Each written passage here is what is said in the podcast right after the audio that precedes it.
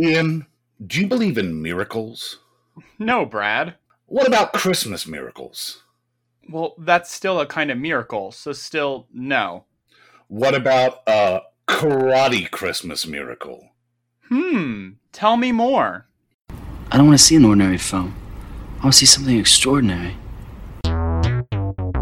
Your sacrifice completes my sanctuary of 1,000 testicles. You ever feel as if your mind had started to erode? Let's rock indeed. Welcome to 1000 Lives of Weird, a podcast that celebrates weird movies. And it is time for our Christmas Spectacular, one of my favorites every year. Although this one was a, uh, this was, finding this movie was a challenge. I'll get into that in a second here. First off, with me for the first Christmas of his 1000 Wives career is, Ian Kiefer. yes, Chief Keef, the young cat. Oh man! Uh, welcome, welcome to the Christmas Lodge, the the upstate uh, New York manse that we we are currently in. To uh, the fire is roaring. You can't hear it. It's one of those silent fires. The two previous Christmas episodes we've done for this show uh, that Billy and I did contain two of my all time favorite pieces of Christmas visual media. Uh, Seasons of Belief from Tales from the Dark Side with our buddy the Grither, which I made Ian watch last night. which was fantastic. Oh my god, I love it so it's so fucked up. It's so fucked up. As we say in that episode, you need to go into that not knowing what's about. Please look up uh, Seasons of Belief, Tales from the Dark Side, and just uh, oh man, yeah. just add the Grither song to your caroling list. Uh, Oh, I am the Grither you can. Oh my god! And also Day of the Beast, which we talked about last year, which is one of the most singular and incredible movies ever made, and is a better alternative Christmas movie than Die Hard or what have you. And Ian still needs to see that. I I will watch it by Christmas. You should watch it on Christmas with your grandparents. I should watch it on Christmas, maybe not my grandparents. those two uh, not only do i love them which i was hoping to find something that i loved equally and was just as awesome this time uh, that did not happen i'll tell you that right now I don't know. It's pretty great. it's great it's great in its own way it's great in a very specific way but i also wanted to find something that really incorporated christmas like we talked about brazil and the green knight and uh, I, I I said to you like maybe we'll do a Christmas in July thing where we can get Yeah. some of those in. This was the only one that felt right, and I watched some trash to find this trash. I watched the Michael Shannon, Ian McShane, Christina Hendricks, Judy Greer, uh, Tom Lennon uh, movie, Netflix original movie Pottersville, where Michael Shannon is mistaken for Bigfoot, and that was a dud. I watched the Hulk Hogan movie Santa with Muscles, and that was that was close. That was close because that is weird and shitty, but it didn't feel right. I watched the Kirk Cameron movie Saving Christmas, which was um interesting. It was interesting because it wasn't like a war on Christmas thing. It wasn't like, hey, atheists, hey, secularists, you're wrong. It was saying like it was pointing the finger at other Christians who were like, uh, Christmas is based on a pagan holiday and we shouldn't have the tree or believe in Santa or anything. Kirk Cameron's like, uh uh you should. Uh, so that was that was an odd beast. But I, I didn't and it could work, but I didn't want to just spend a Christmas episode shitting on Christianity. Seems a bit gauche. We can do that in our last Temptation of Christ episode if we ever do that. There you go. Oh, I love that movie. Oh, it's so good. And we're both athe- atheists, and we're saying that. Do you want a Christmas fact for the day, Brad? Sure. I got a Christmas fact from my college class now. Yeah. So Saint Nicholas was this like priest guy in Germany who was like traveling around and he comes to this restaurant and he finds these children that have been killed and are being basically burnt and cooked in a pot and he goes up to them and he does some christmas magic and they come back to life and that's who his elves are oh, is that what the elves are? i Um, think so yeah I knew about the resurrecting dead children because in R.A. the Rugged Man's wonderful rap song, Crustified Christmas, he mentions that St. Nicholas resurrected the bodies of mutilated children. R.A. the Rugged Man, another connection with the show, good friends with Frank Henenlotter. Ah, Um, okay. Crustified Christmas, great Christmas rap song. You got to post that one on your Facebook every day. I will. I, I've, I've fallen behind with that, but I'm going to try to, the last push here. I'm gonna, I was listening to uh, Wesley Willis yesterday, and he has a Christmas song. does he? Wesley Willis is a lot of fun. I love I Willis. whooped Santa's ass. That's is that it? Yeah, That I sounds- that it. That's all of his songs. He whoops everybody's ass. Rock over North Pole, rock over South Pole. Wheaties, Breakfast of Champions. R.I.P. Wesley Willis. I love how he released two albums and then he released two greatest hits albums, which is just everything he's made. Yeah, that sounds exactly like Wesley Willis. I Uh, love him. But, oh, he's great. True outsider art. So, this this movie that we're talking about today, a karate, a karate Christmas miracle, uh, the art of the empty hand for the baby Jesus. Um, Mm, yes. it's been on my radar in my combings of Letterboxd list i had found this and the the poster art the box art i'm sure this was straight to digital. Uh, Oh. so i doubt there was anything but uh the the iconography for this movie uh is so amateurish i was like and just the name i was like hmm tell me more. So this was on my radar and i was like okay. I was down to like i i had three i wanted to check. I wanted to check blood beat a movie Okay. about a samurai ghost in Wisconsin. I want to check uh, the bloody exorcism of Coffin Joe, which I started, but did not seem to incorporate Christmas that much. Even though I love the Coffin Joe movies, you should check those out. They're awesome. But and also the third was a Karate Christmas Miracle, and I skipped to this one, and I'm glad I did because this is the one that felt right. This is Uh, this is something. This is. All right, uh, we'll hit you with a brief synopsis. A young boy's father has been missing for a year, and he believes that if he gets his black belt by Christmas Day, his father will come back. And that's the gist. And that's the gist, even though that's actually like the movie's B plot. Oh god, yeah. Maybe even C. very little time is spent on this karate or this kid. It's mostly about a workaholic mom. This is going to sort of lead into recommendations. This is, I don't much believe in the good bad movie anymore. Mm. Like, I, I've pretty much settled on if I enjoy a movie for whatever reason, then it is good. Like, Okay. if, if it's, this is a good bad movie because this movie is bad. oh, it's awful. It is a stinker, but it is baffling and hilarious and stupid. Ian, would you recommend a Karate Christmas Mi- Miracle? It's a miracle, but yeah, I would recommend this movie. uh, when you told me we were watching this, I bad things went through my head. I thought it was going to be a bad C movie of like this kid being a ninja. Um, and I, I can say I did enjoy it. I cannot say it's a good film by any means. No, because it's not. it's not. It's not. But I would recommend it to anyone. It was so much fun. It's like I said, it's baffling. It a large, large swaths of the movie are completely inconsequential. This is something that if you like have a bad movie night with friends, this is the perfect Christmas choice because like it's it's again, it's bad, but it's not it's bad in the right ways, like the room or something, because this is we're gonna get into it, but this is a vanity project Oh yeah. This is very much a vanity project. So it's not like because we talked about like Santa Claus versus the devil and stuff like that, which are just sort of like bad, bad. I think this is going to make you laugh. It's going to make you say, "What the fuck?" It's Oh. going to make you believe in karate Christmas miracles. There are um, there's so many times in my notes where I just wrote "what" with so many question marks and exclamation marks because I didn't even know what to write. It's like, what is going on? Yeah. In my Letterboxd review, here's my Letterboxd review. I, I, I said Twin Peaks Fire Karate Chop with me or after last holiday season because as insane as it sounds, this movie has Twin Peaksy bits about it and Yeah, is so disjointed and nonsensical it feels like after last season. it's um, extremely Lynchian. That's one of my notes.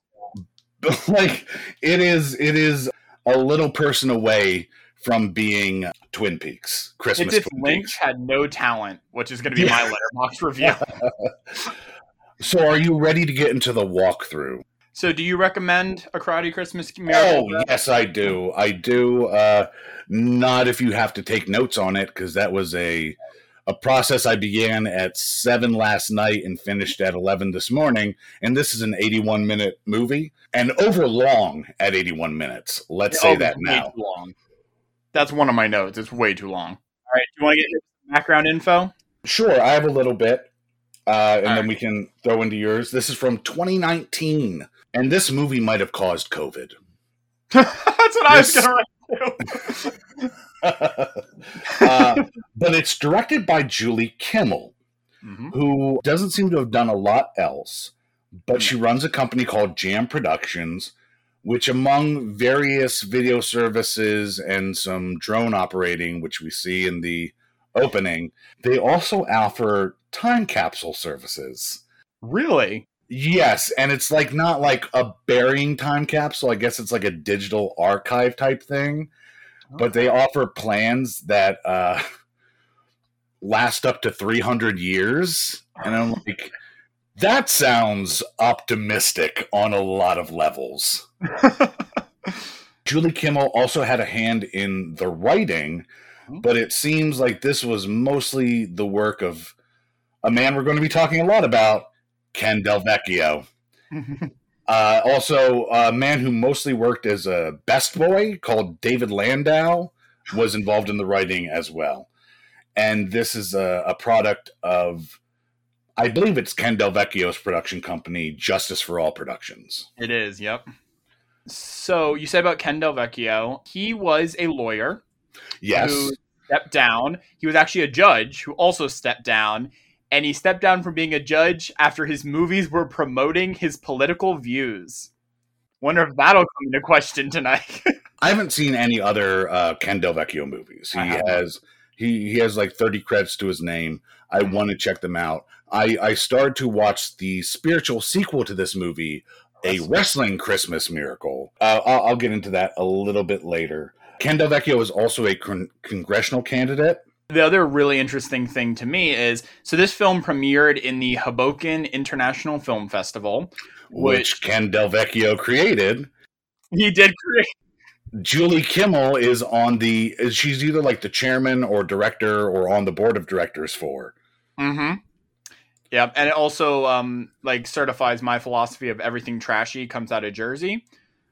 Uh, Uh, also, we see an actress. I wrote it down somewhere. Uh, I think the mom wears a Hoboken Film Festival sweatshirt in the film.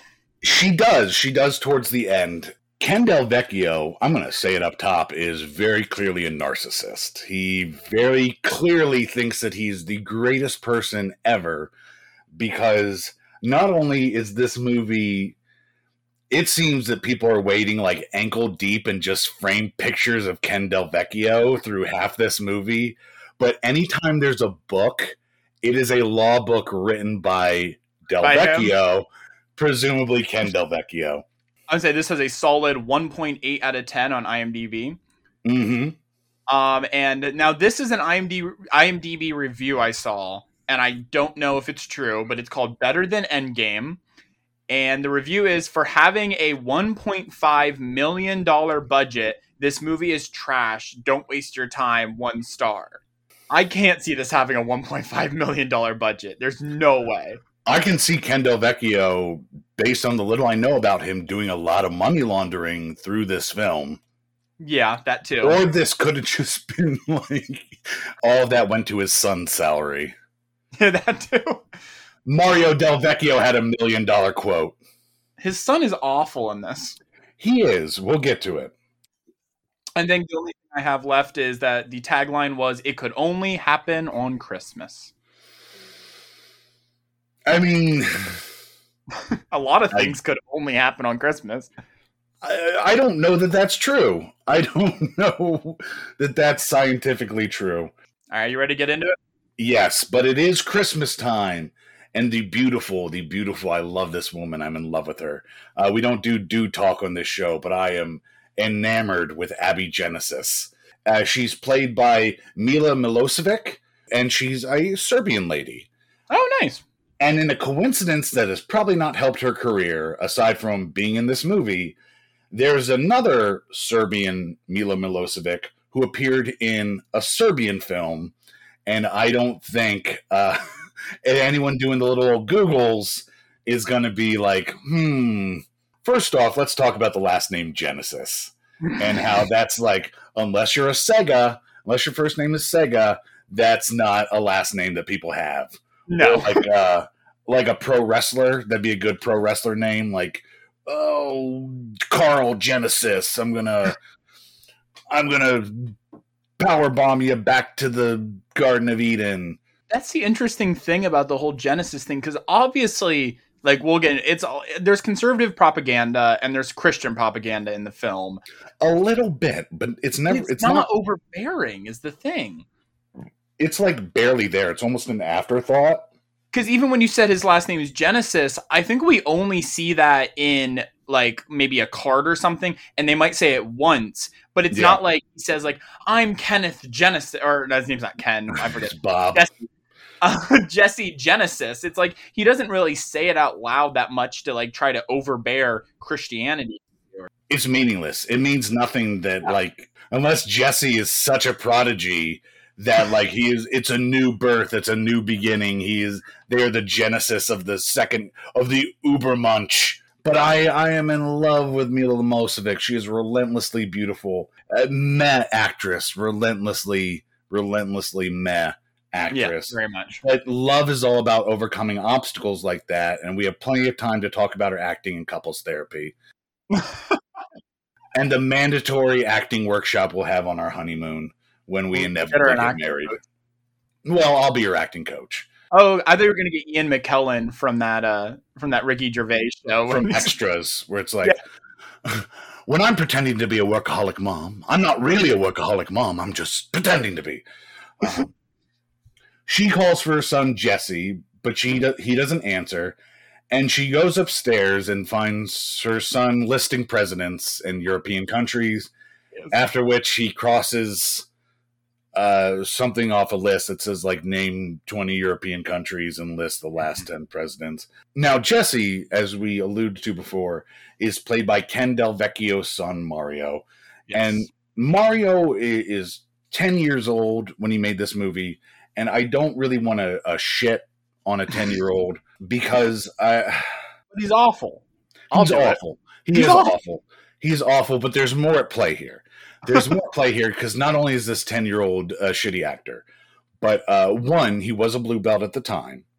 I don't even know how to approach this. Okay, so along with this and a wrestling Christmas miracle, it's clear that uh, Daddy Del Vecchio is just like, what's my baby boy into? I'll make a whole ass movie about it and about how he's the best and he's so good.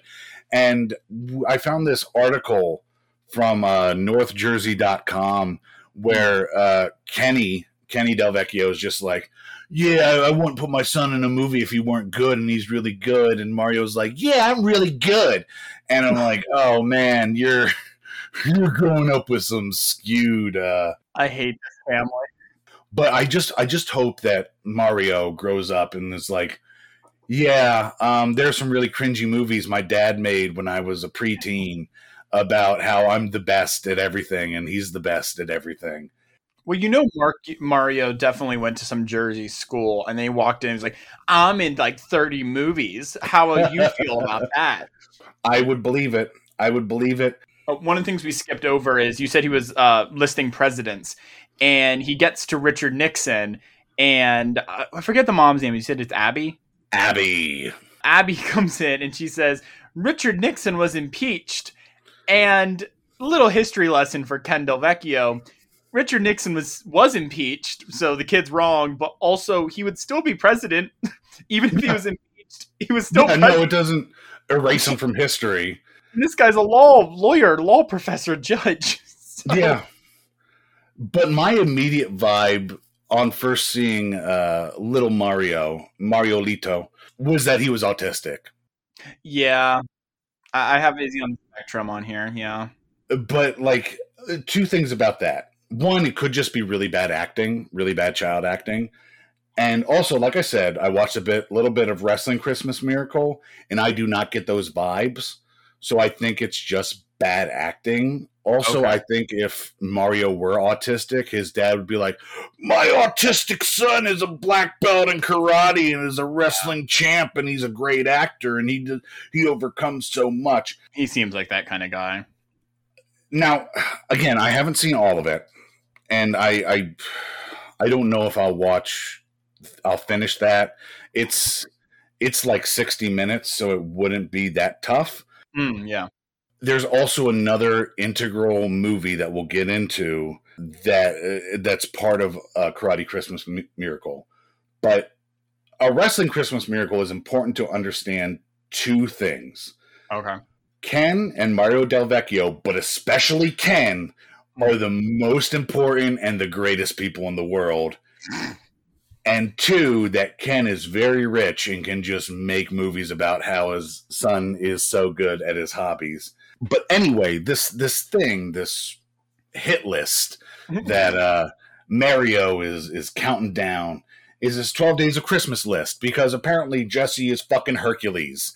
He has to uh, clear out the Augean stables and uh, kill the Hydra, and uh, he has to complete the 12 labors before Christmas. Because last year, Daddy Del Vecchio uh, told him that if he completed everything on the list, he could have whatever he wanted. This year, all he wants is for Dad to come back. Now, uh, my first question. First question. Yeah. Who assigned these tasks? Dad? Did Dad set them? Did Jesse decide on them arbitrarily? Was this a message from God? Because we're going to see that Jesse has some prophetic uh, dreams. He's, He's he's a a- Joan of Arc sort. uh, very much so. Very much uh, uh, the maiden of uh, Orleans. what's Wasn't yes. I think it was. I think it was. Uh, Abby explains that Dad isn't coming home. Hmm. And Jesse says he's not gone and he believes in the list. Already, this movie is confusing as fuck because we're not going to be told what this situation with dad is for quite a bit. oh God, no. I assumed he was dead from the beginning. I assumed that he was just a dead man. It's like, of course, your fucking karate list is not going to bring your dead ass dad back. I still don't know if he isn't by the end of this film, to be honest. Then you have a, a wild ass take, my friend, that I can't wait to hear more about. But we're going to find out that Daddy Genesis is not dead. He's just been missing for a year, Yeah. for ex- almost exactly one year. Next, we're at Jesse's dojo, where he has a weak ass fight with another kid. Now, granted, these are children, they're sparring.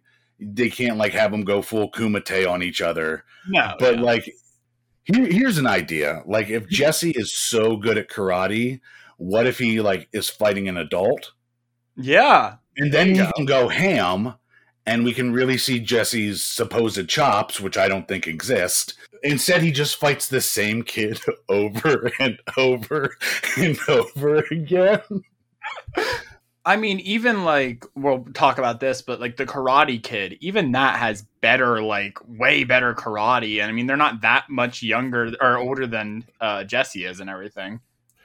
Uh, I just want to see Jesse put his fist. Like that should have been the black belt test. We're gonna learn that the black belt test is he has to break a board. It's insane. It's we'll get to it because it's the ending is a whole a whole kettle Oh of fish. But the ending should have been that like Jesse has to kill a man with his bare hands to get his black belt, or like rip out someone's heart, or just like uh, put his fist through a, a school bus. I think uh, David Carradine should have been in this film, and he should have had to fight, fight David Carradine at the end. But he hung himself instead. So uh, while Jesse is karateing around, beating up one of the only minorities we see because it's uh, a small Asian child, Abby is on her phone doing workaholic mom shit. That's her only character trait is that she's a workaholic mom. We don't learn her job till like halfway. Well, we can we can divine it from what she's doing because she's talking about. No, she's not talking about gravy yet. but yet. she's she's in advertising slash marketing, which is the laziest occupation for anybody to have in a movie. Like it's always the default. Jesse wins the sparring match like he does every single time. Abby asks to see his sensei. Uh, who, who's who, where's your teacher? Where's he at? It's like it's the sensei, and also she's a woman. It's a it's a woman. It's a woman, yes.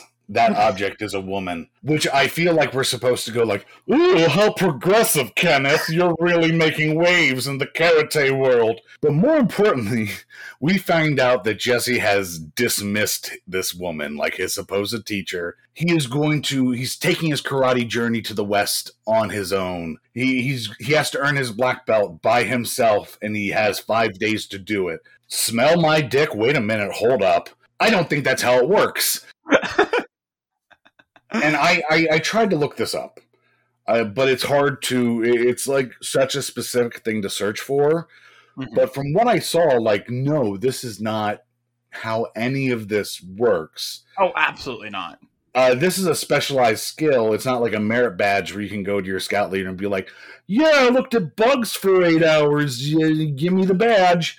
Um, and now, granted, especially depending on the sort of karate school you're going to, uh, a belt does not mean much. It's just a bit of cloth. Like you can go to a, a karate school that'll give you a black belt in like two years.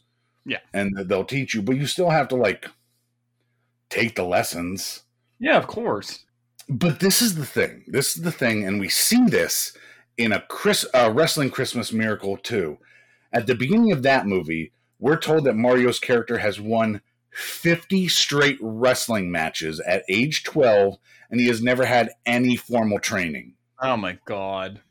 Either Ken or Mario thinks that Mario is like just a preteen prodigy of unarmed combat, just like a child built to kill. Yeah. Like the baby Jesus himself sent to earth just to murder.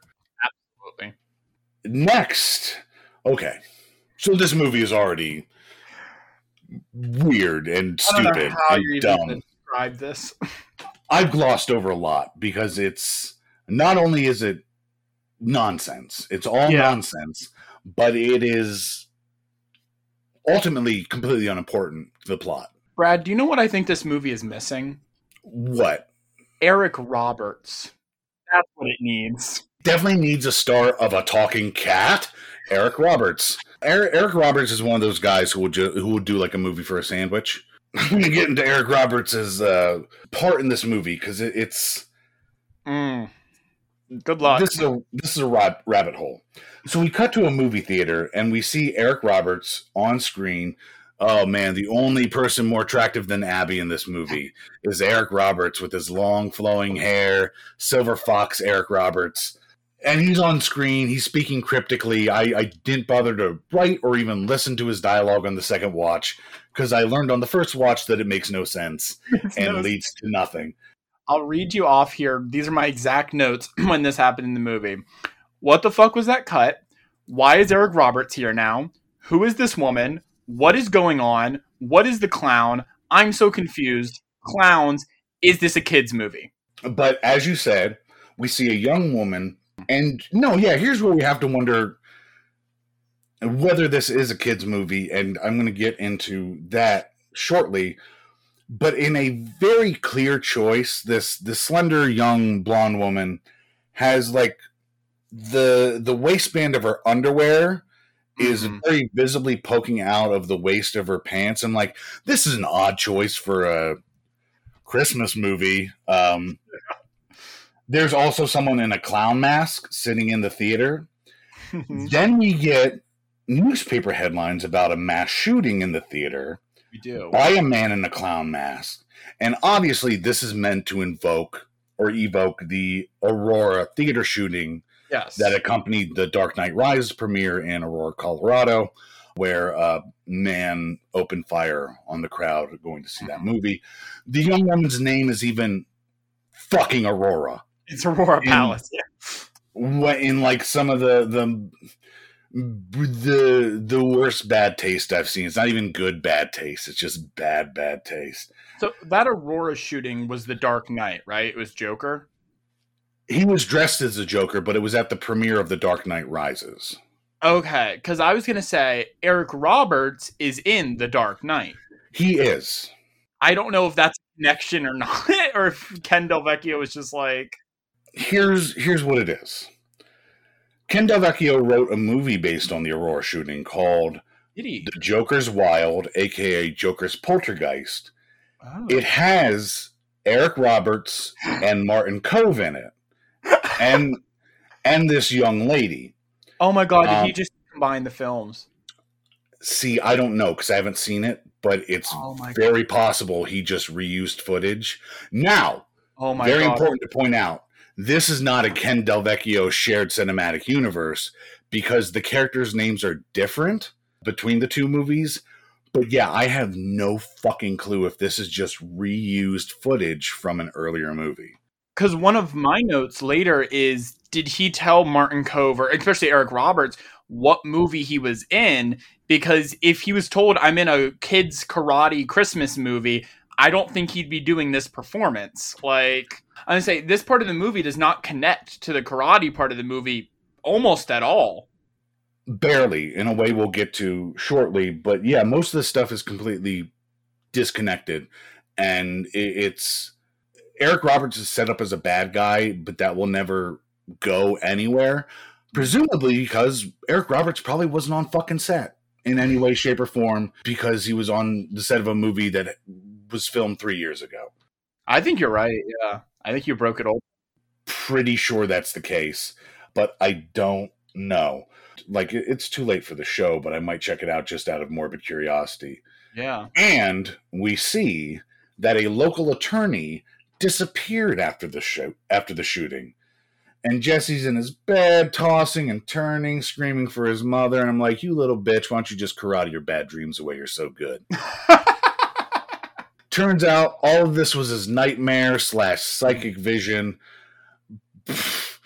And but it was so real, and Abby points out, You've never been to that theater.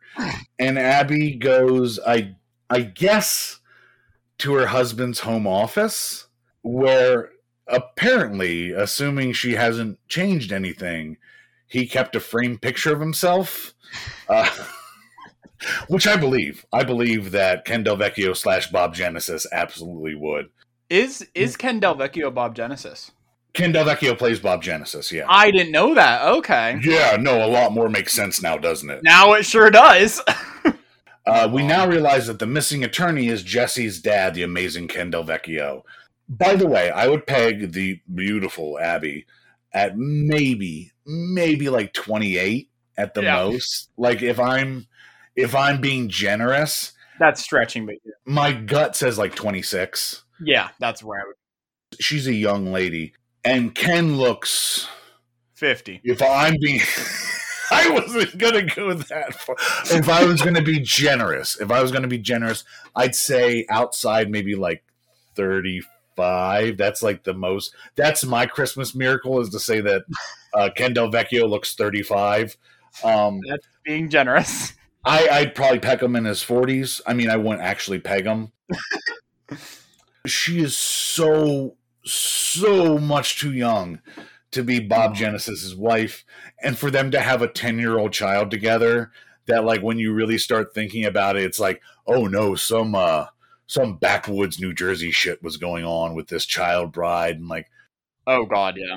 and also again it speaks to ken's narcissism where he's like my wife needs to be absolutely beautiful and 20 years younger than me abby opens a drawer that is conveniently and hilariously filled with the same press clippings we saw in the dream here's where i know that we are going to see a lot of framed pictures of ken del vecchio Yes, we will.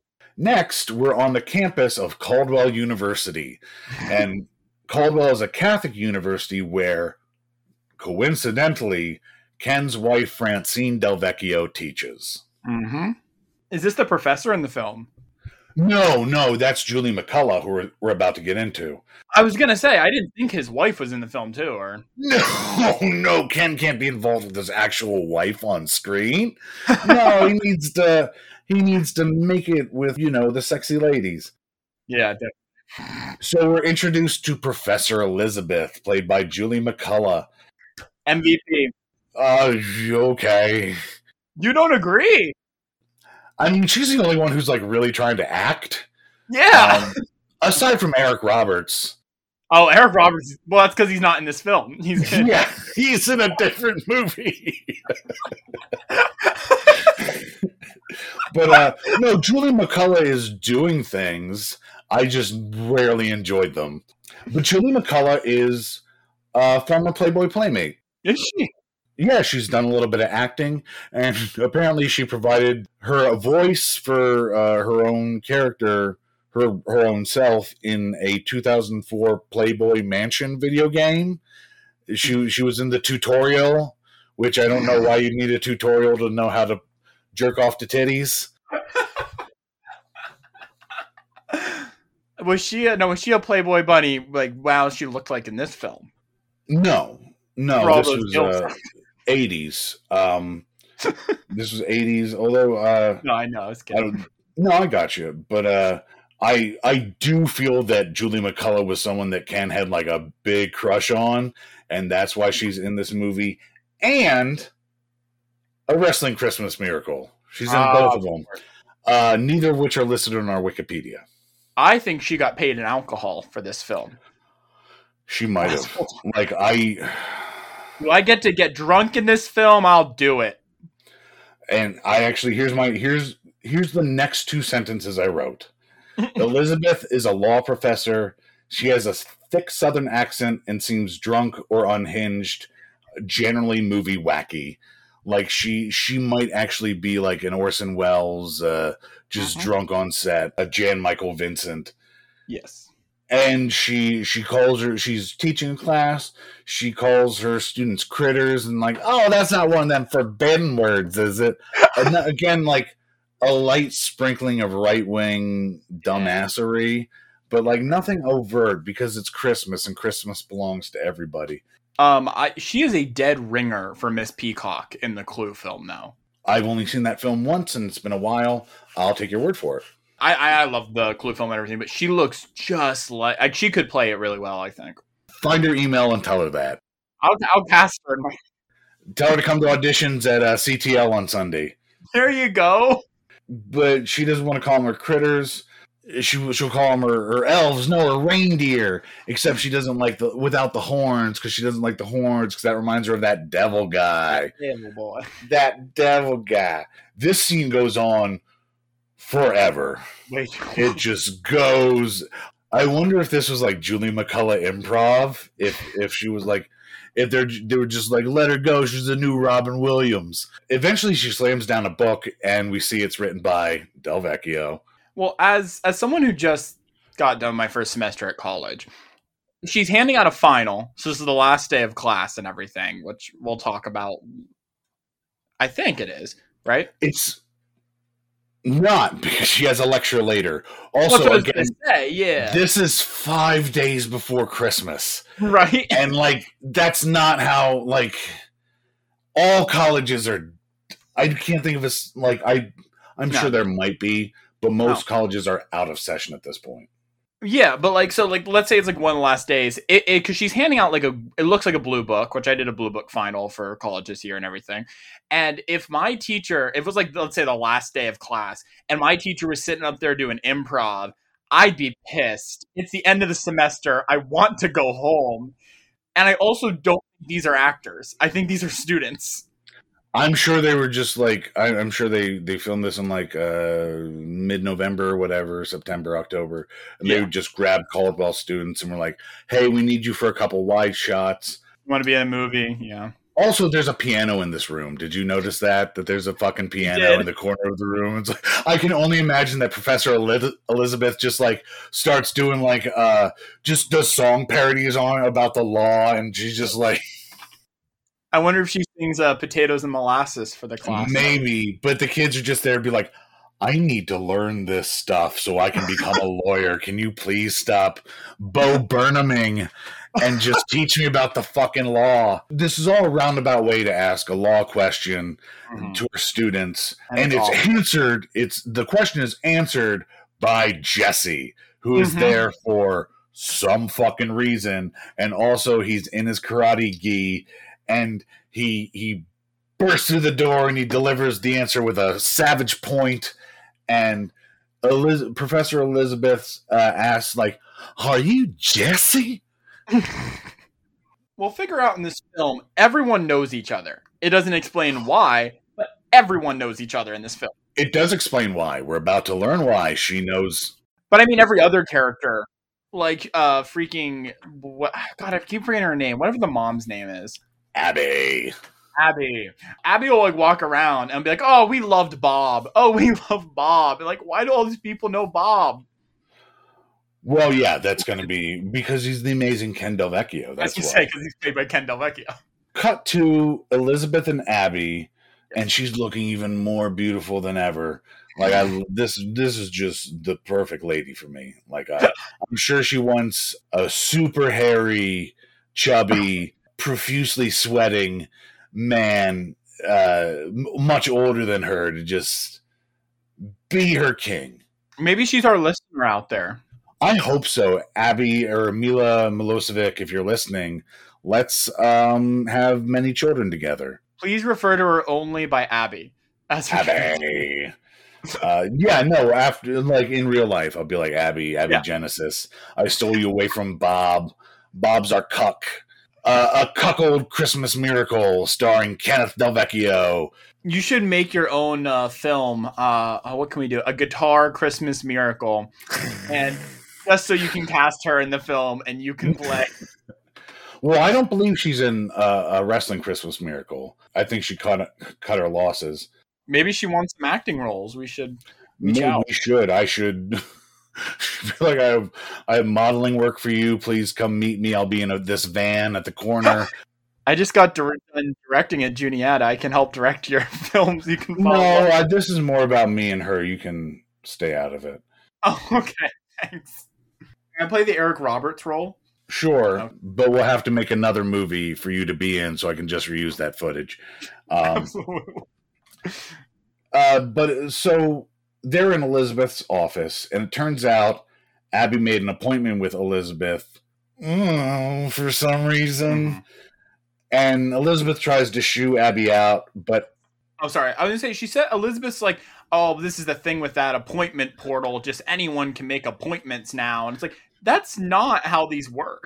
yeah, I'm pretty sure it's not like she would have to like.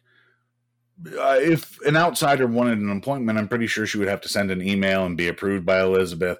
But Elizabeth could be hammered 24 7 for all we know and just agreed to it. But Abby is all sus because Elizabeth knew that her husband was a lawyer and she also knew Jesse's name.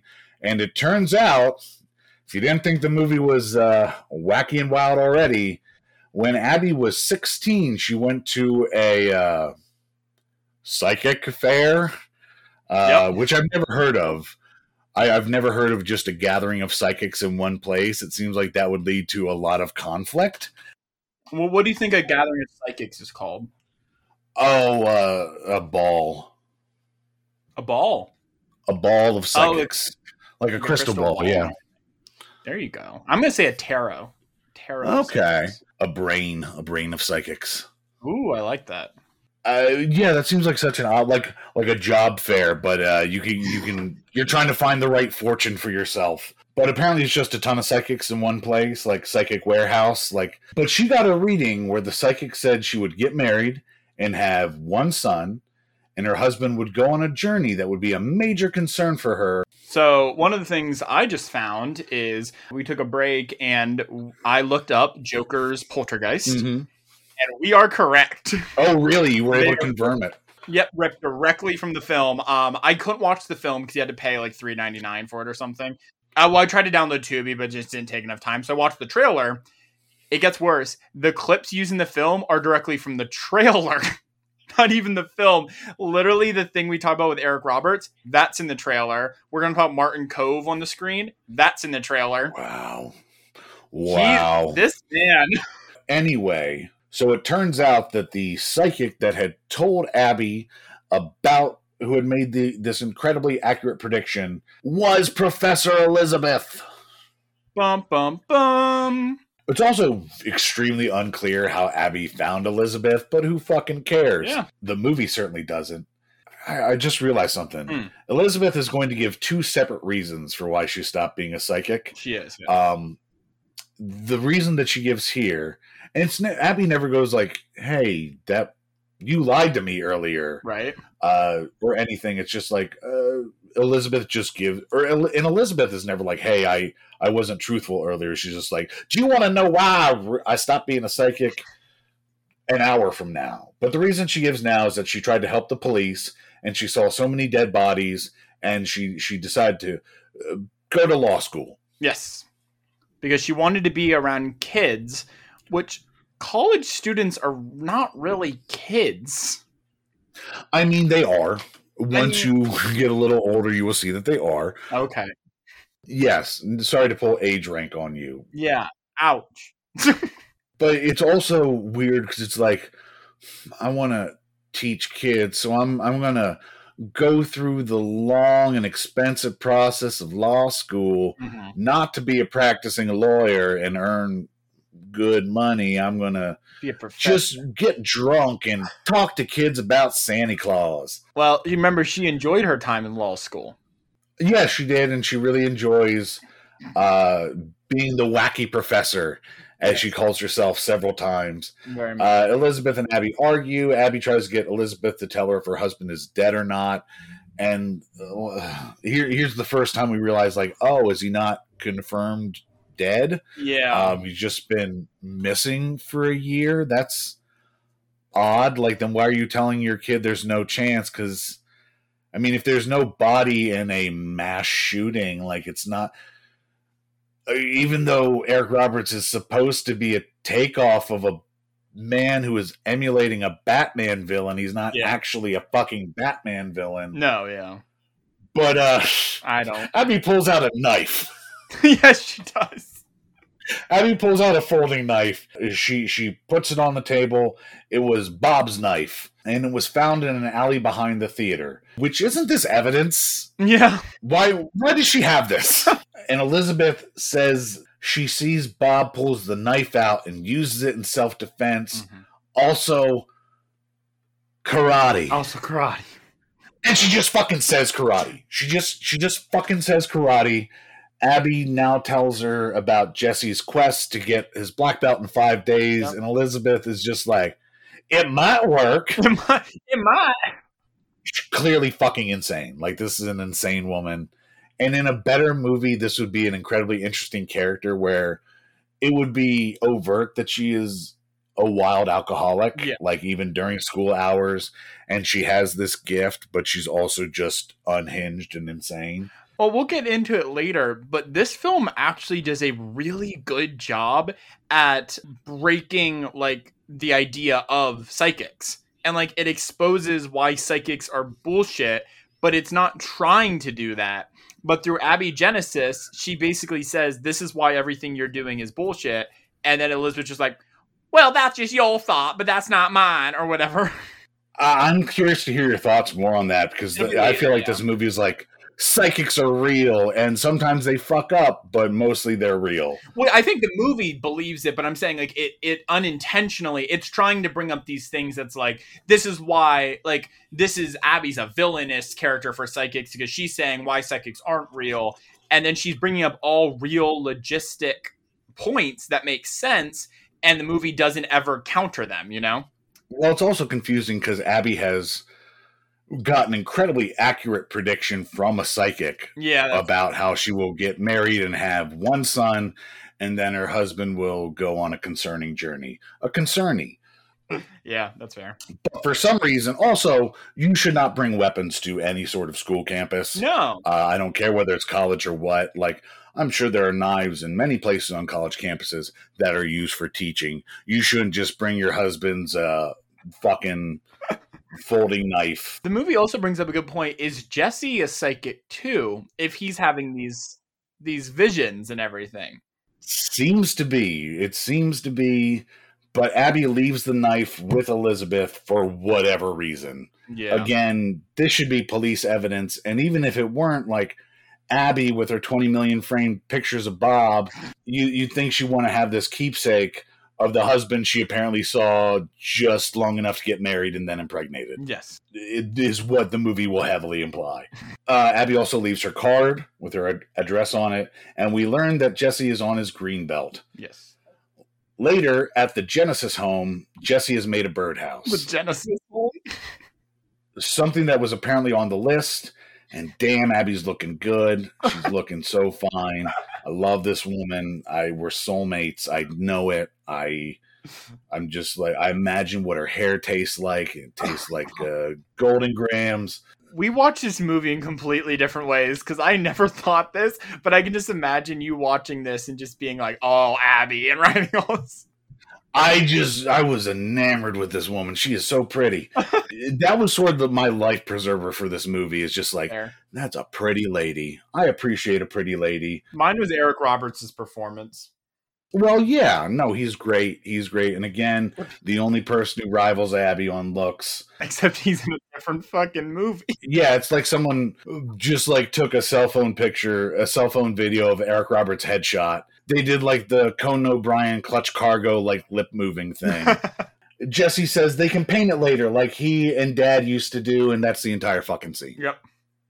Scenes just sort of peter out. They Yeah. just sort of. It's not like after last season where a scene will just like there'll be silence, but scenes just like stop with no real rhyme or reason. Not as bad as after last season. That was oh well, nothing is. That's true. But Jesse has another Eric, another Eric Roberts nightmare, as most ten year olds do. A lot of ten year olds have Eric Roberts nightmares. I They're did, like yeah. uh, star eighty. Uh, uh, oh no, Mickey Roon, Mickey Rourke's there. I still have them now. Oh yeah. Well, you're still a young man. You're still a young man. Eventually, it moves on to uh, Julia Roberts' nightmares. Have you ever seen the Shrek is Love, Shrek is Life video? Oh, I, I I've seen the copy pasta. I've never seen the video. Like the one where like Shrek comes into his room and everything. Yeah. Yeah. Uh, what if it's that, but Eric Roberts? Eric Roberts is love. Eric Roberts is love. I bet if you if you make Eric Roberts a good pastrami sandwich, he would make that short on YouTube. Like I, his quote doesn't seem to be too high. Do anything on YouTube. He probably did do another Aurora shooting for that video if he gave him a good pastrami. You th- oh, you think he would commit an actual s- shooting for a sandwich? Yeah. Are we gonna get sued by Eric Roberts? I well maybe, uh, but we will just give him ten bucks and say like, no, no, this is a movie we're making. it's it's like a, a Spike Jonze Charlie Kaufman thing, and you're the star. Uh, and here's ten dollars and a good pastrami sandwich and uh, a sleeping bag. Yeah, more Eric Roberts on screen in the theater. We see the blonde woman Aurora Place. Uh, we see other people. Then we see uh, old Bobby talking about guns, talking about guns. Uh, and Jesse is screaming, and his hot mom comes in. he says, Dad's alive. I need to get that black belt. And Abby is concerned about Jesse being let down, as a good mother should, because this is fucking nonsense. This is child bullshit. Just like, no, your dumb baby brain doesn't understand that this is not how the world works. And also, Jesse is a blue belt now, apparently. Just every day gets a new belt. And I mean, the mom is right. Like he's saying, she says, No, absolutely. nightmares is because he has those newspaper articles and he saw them.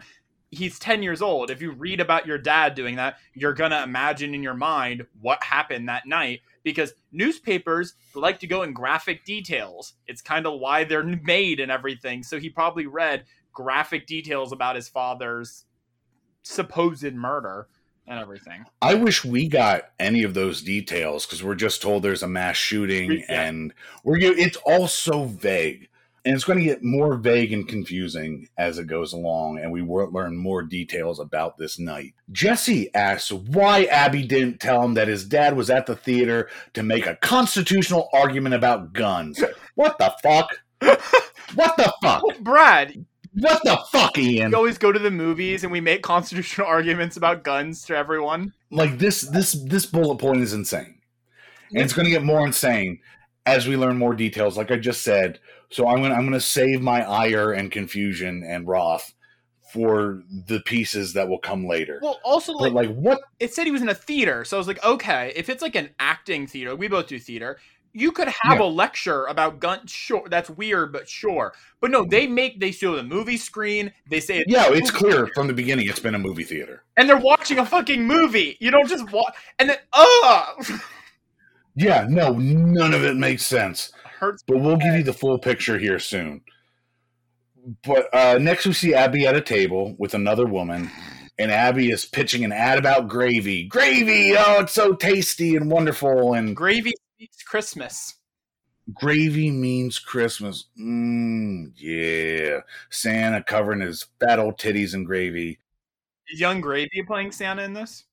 I don't know who that is. Yung Gravy, he's a well, he's a rapper today. He uh he's kind of I don't know. He's a meme rapper, but now he's really popular because like TikTok and stuff. Yeah, so he raps about like, "Can I has cheeseburger?" No, he raps about how hot moms are. Mm, like Abby. Yeah, I mean, there's this uh, there's this really famous song called "Betty Get Money," and it's uh, I think it's never gonna give you up, but then it goes into like his own rap, so it's pretty good actually.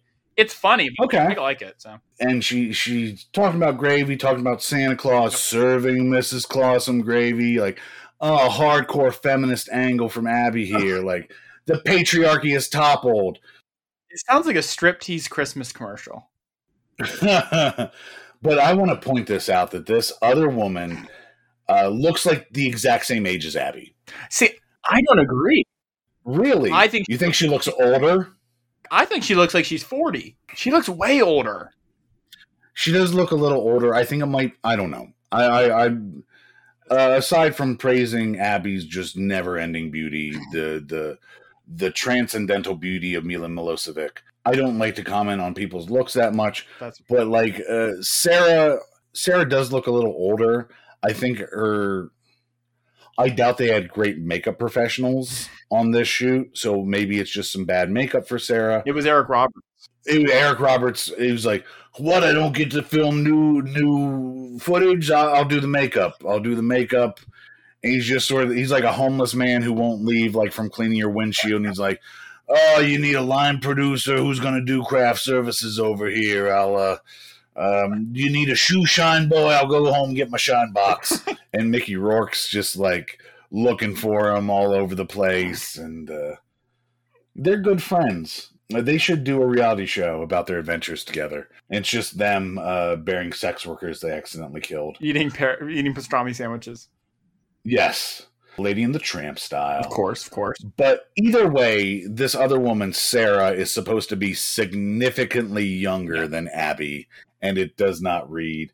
At all. But this this woman is now going to be watching over Jesse while Abby does workaholic mom shit. Apparently, any other time she was just fine with Jesse running wild, mourning his father in the streets, learning karate to presumably avenge his father. Well, she she also says that she works late a lot, but she has time to go yell at a law professor. Yeah. And she also says I'm at work a lot, and we have never seen her at work yet. Nope, not yet. So Oh, and by the way, Sarah thought Bob was a real cool guy. Just so you know. because he's played by Ken Del Vecchio. Oh, hell yeah. Bob and Jesse used to do a lot together. And here's where we're going to learn just how shitty of a person Abby is because she, like, had no clue because she's just a shithead workaholic mom. All she cares about is gravy and applesauce. She's a Don Draper. She's chain smoking. She's fucking broads. She's uh, having cocktails.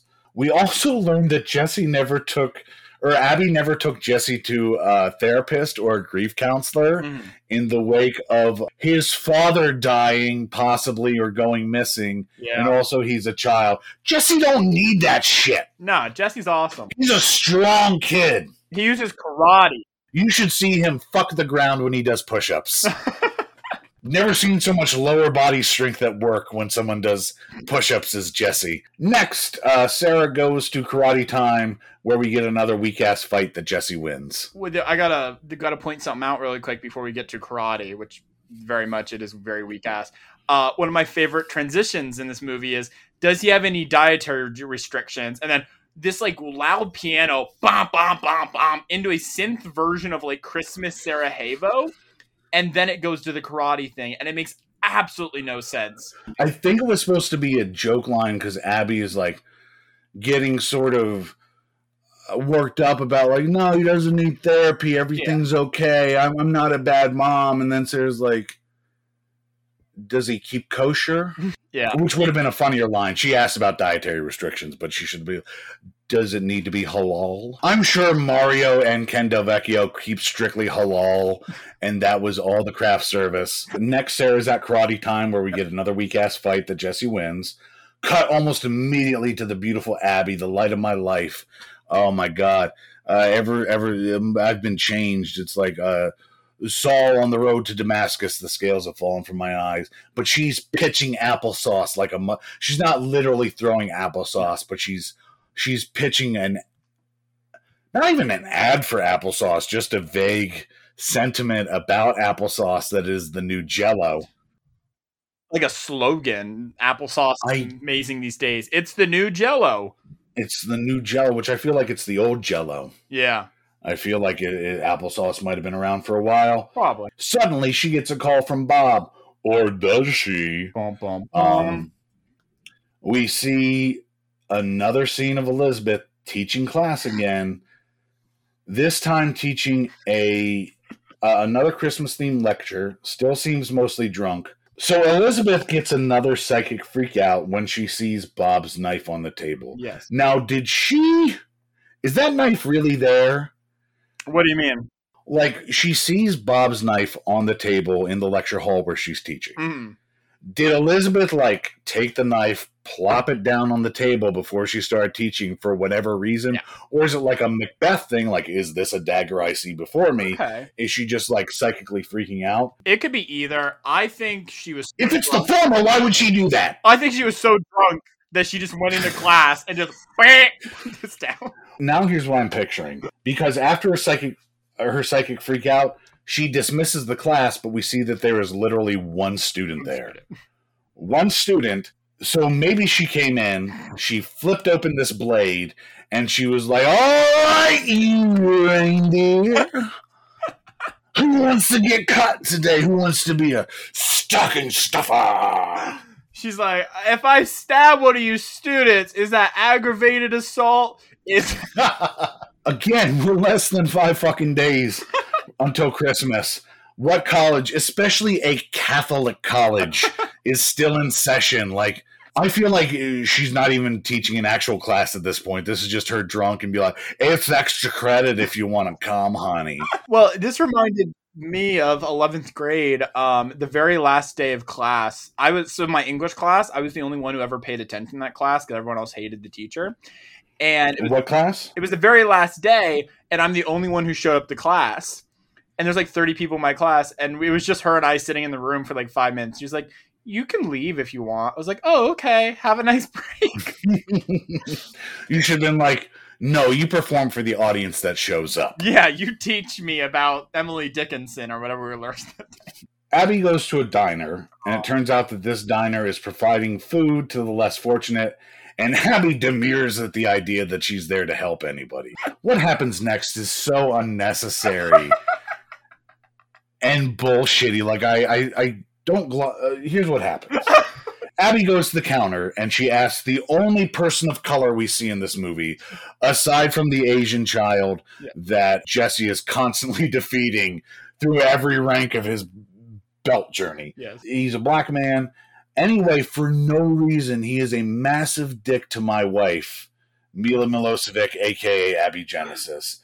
And he lies to her, he gaslights her. He's like, uh, do I look like a J? J's letter of the alphabet. Do I look like a letter to you? Like she's he's fucking Mark Mark Wahlberg or some shit. He's like, J is also a bird, is in a blue jay Do I look blue to you? and it's it's so unnecessary. And I guess we're supposed to find this funny, but I was just like, what the? F- this is so unpleasant and awkward.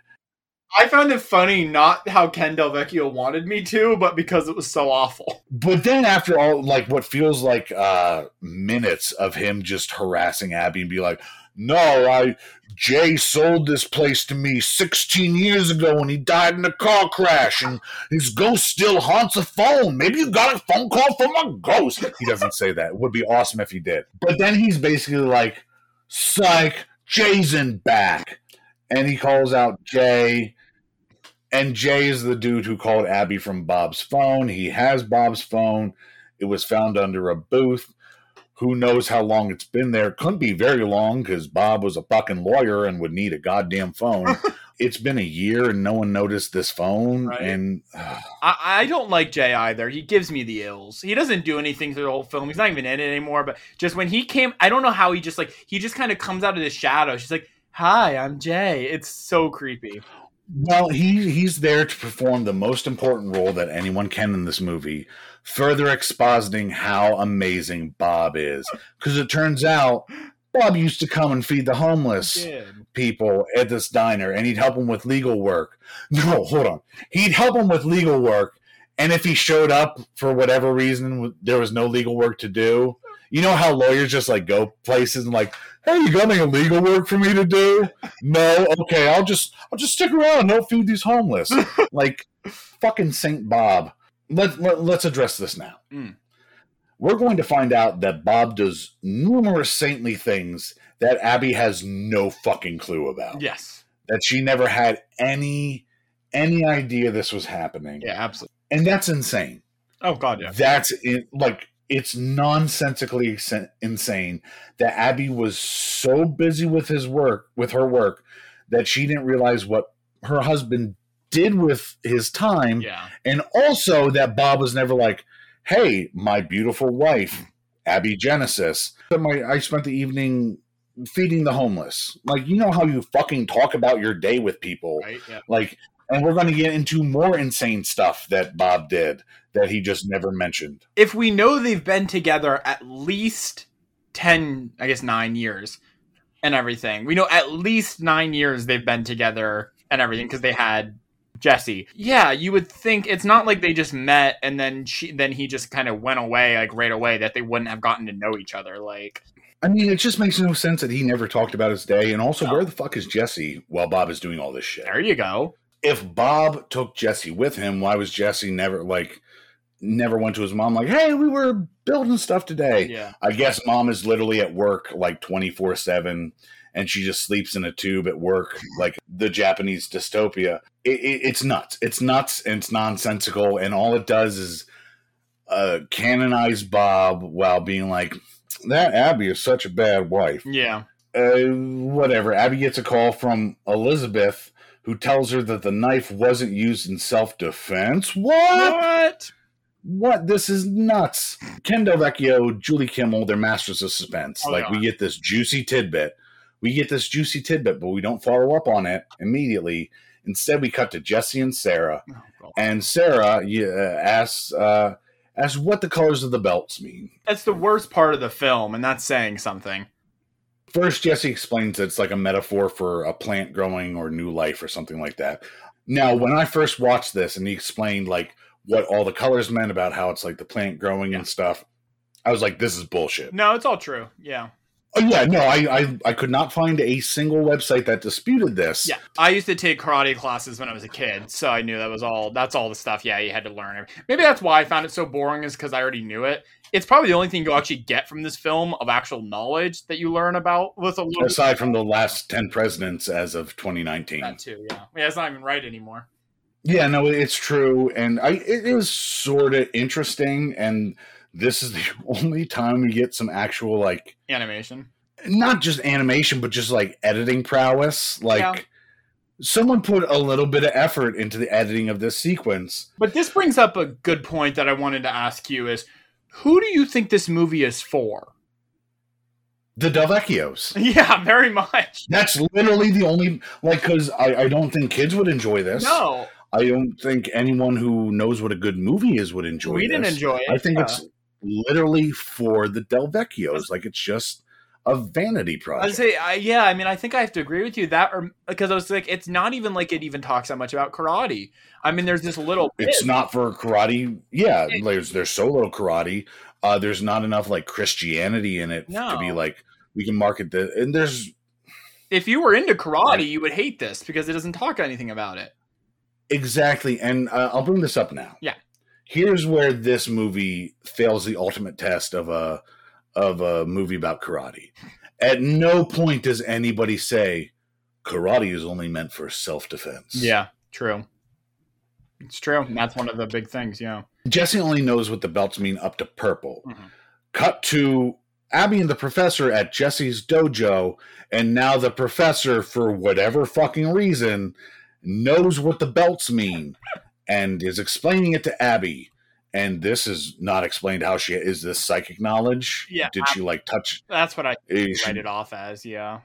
Abby says, uh, "Cool story, bro, but why are we at Jesse's karate school?" And the the professor here's where we get like shit where it's like the professor's psychic visions are always right except when they're not. Yeah. And in this case, they were not. The knife was a false lead. Bob didn't even know he had it. He had it on him because he taught a women's self defense class that Abby knew nothing about. God. Somehow, I somehow, this regular thing her husband did in the evenings, right. Yeah. like she just did not know about. And you know what? Also, Bob was a black belt, He was. and also Bob is great. Bob was amazing. Here's the thing Abby gets all this shit because she's so beautiful, and uh, people are jealous, obviously. And but she's such the shitty, stereotypical workaholic mom, and it's like you're always working and you're never around for Jesse or Bob, the Emperor. But it sounds like Bob was off doing his own shit a lot. Absolutely. He had his whole second life. and again, it's possible that he took Jesse along with him, but like again, Jesse never mentions that, Mhm. and we're never that's never implied at all. It just sounds like Bob was gallivanting around. It sounds like Jesse just had no parents. Yeah. Sounds like it sounds like Jesse's like two steps away from being a bad Ronald. Well, when you're the second coming of Jesus Christ, you don't really need parents to be around you. No, he learned how to be a, a child, learned how to be a person all on his own, just like he learned karate and wrestling. Absolutely. You didn't need no sensei there. Cut back to the theater. Yeah. Aurora's dad is on screen and he's talking to her and presumably the invisible audience who we don't see We don't- at all. And okay. How do you want to do this? So yeah, no, this is okay. First her dad is played by Martin Kove. There you go. And Martin Kove has been a million in a million things, and I didn't even bother to like try to pick out anything I knew because at this point I didn't care. I mean, Do you recognize him from stuff? yeah, I mean, he's John Kreese in Karate Kid, right? Uh, I don't know. I've never seen it. Oh, okay, because I think he's in Cobra Kai as well. uh, Like, I did see that on his credits. Yeah. yeah, so that's why I think his most famous role is. I didn't actually know him from anything else, uh, but yeah, he's the um, he's one of the guys in Karate Kid, and then or John Kreese, and then yeah, he's in Cobra Kai uh, and stuff. And I think he's the, I think he's the main the main guy in Cro- Cobra Kai. I could be wrong. But he's also in Joker's Poltergeist, obviously, because this is reused footage. Is all It, it, it turns out, and again, this is the night of the shooting and the night where uh, Bob Daddy disappears. Mhm. This is Aurora's birthday. Aurora Daddy tells everyone to wish her a happy birthday, and we hear silence because there's no fucking audience present. And then he's like, No, that's not good enough. Let me hear it again. Yeah. And it's such a surreal thing. It's almost like Mulholland Drive ish, where they're at the Club Silencio. It's ex- and just like no high audienzo. it's extremely Lynchian again. It's like I really wrote, "What the fuck is this? This is Lynchian." And ultimately, Aurora Daddy gifts Aurora this specific theater. Mhm. And thank God she went to the movies tonight on her birthday. Yeah.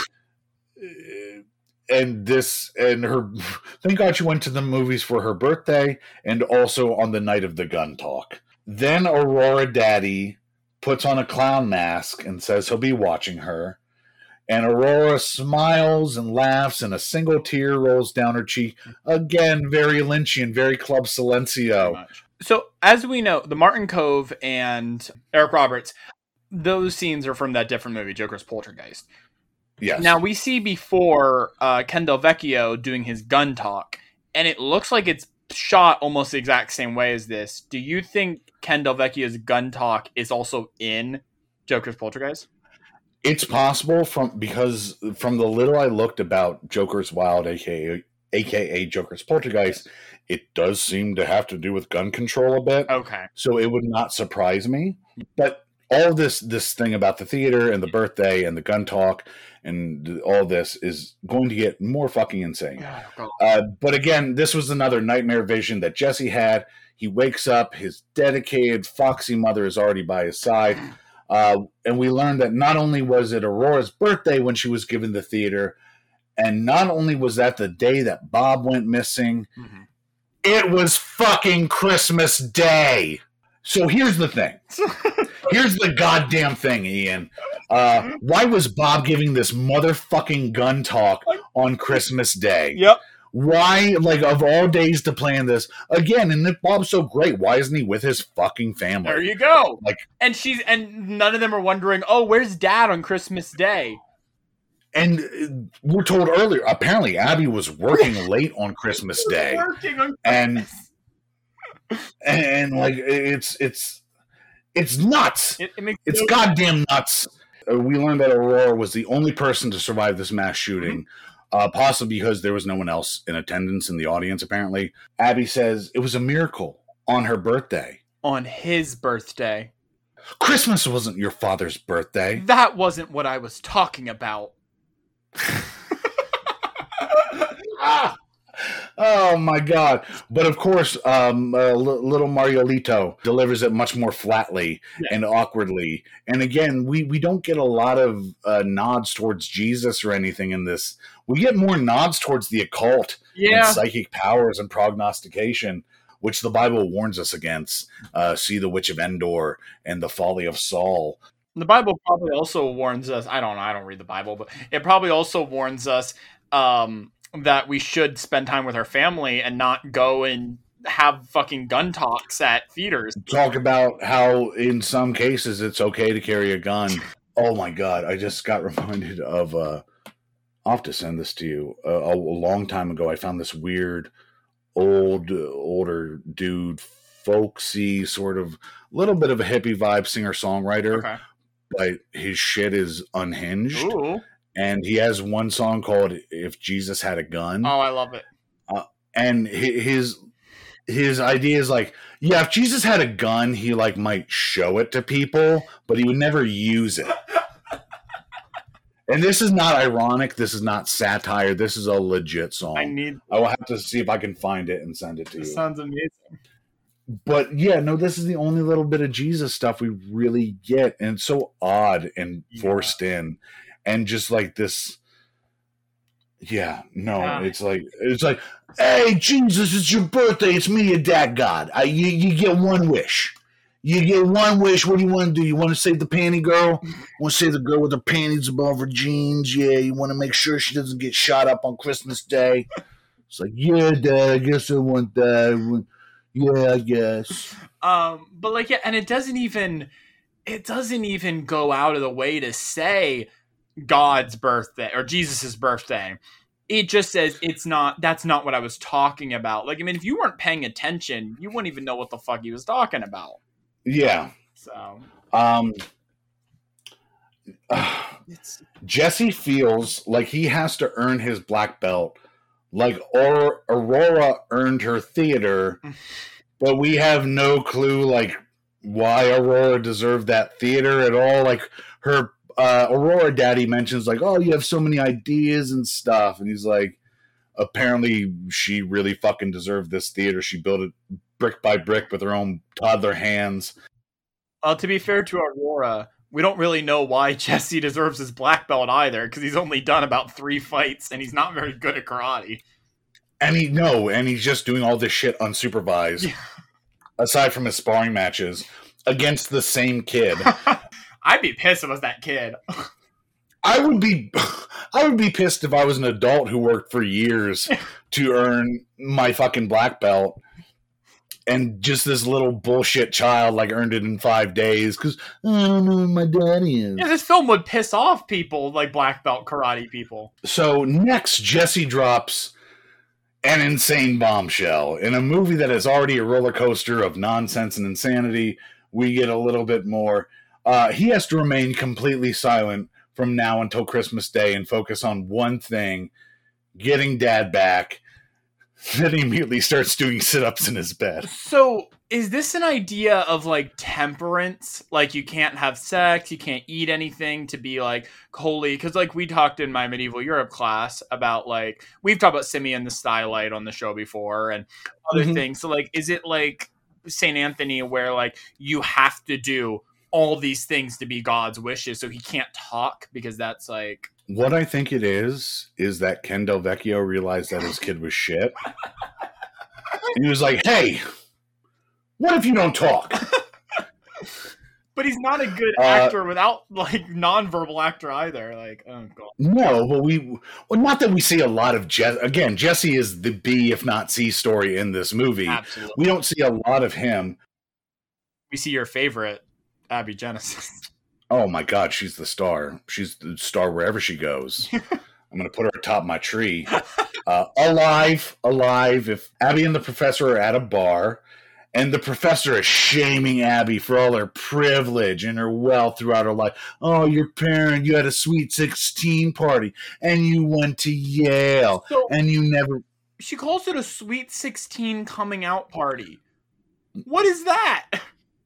I assume it's like a, a debutante's ball or something. Like, even though this is taking place in New Jersey, like Yeah. maybe Abby was once a glorious Southern belle. Maybe, but like sweet 16 coming out party sounds like like she's coming out as lesbian on her sweet 16. No, it's a different. I never heard of a coming out party, so I didn't know. The professor is aggressively Southern. Yeah. like it's more of a Southern thing. Okay. I just Um, didn't know what that was. She also says that Abby had a pony. Yes. Unlike Bob, who had to work for everything he has and never forgot where he came from. I'm also pretty sure the professor for sure, but Abby might also be drunk. Like this is where I think Orson Welles' acting came in, where the professor was just like, "I'm getting drunk for this scene," and Yeah, uh, she she's going to allude to the spirits giving her spirits a lot during this scene. Abby is going to be aggressively drunk later. Well, we see them shooting But- alcohol. I wonder if that's, Yeah, and I wonder if it's just different takes that they just got more and more drunk as many.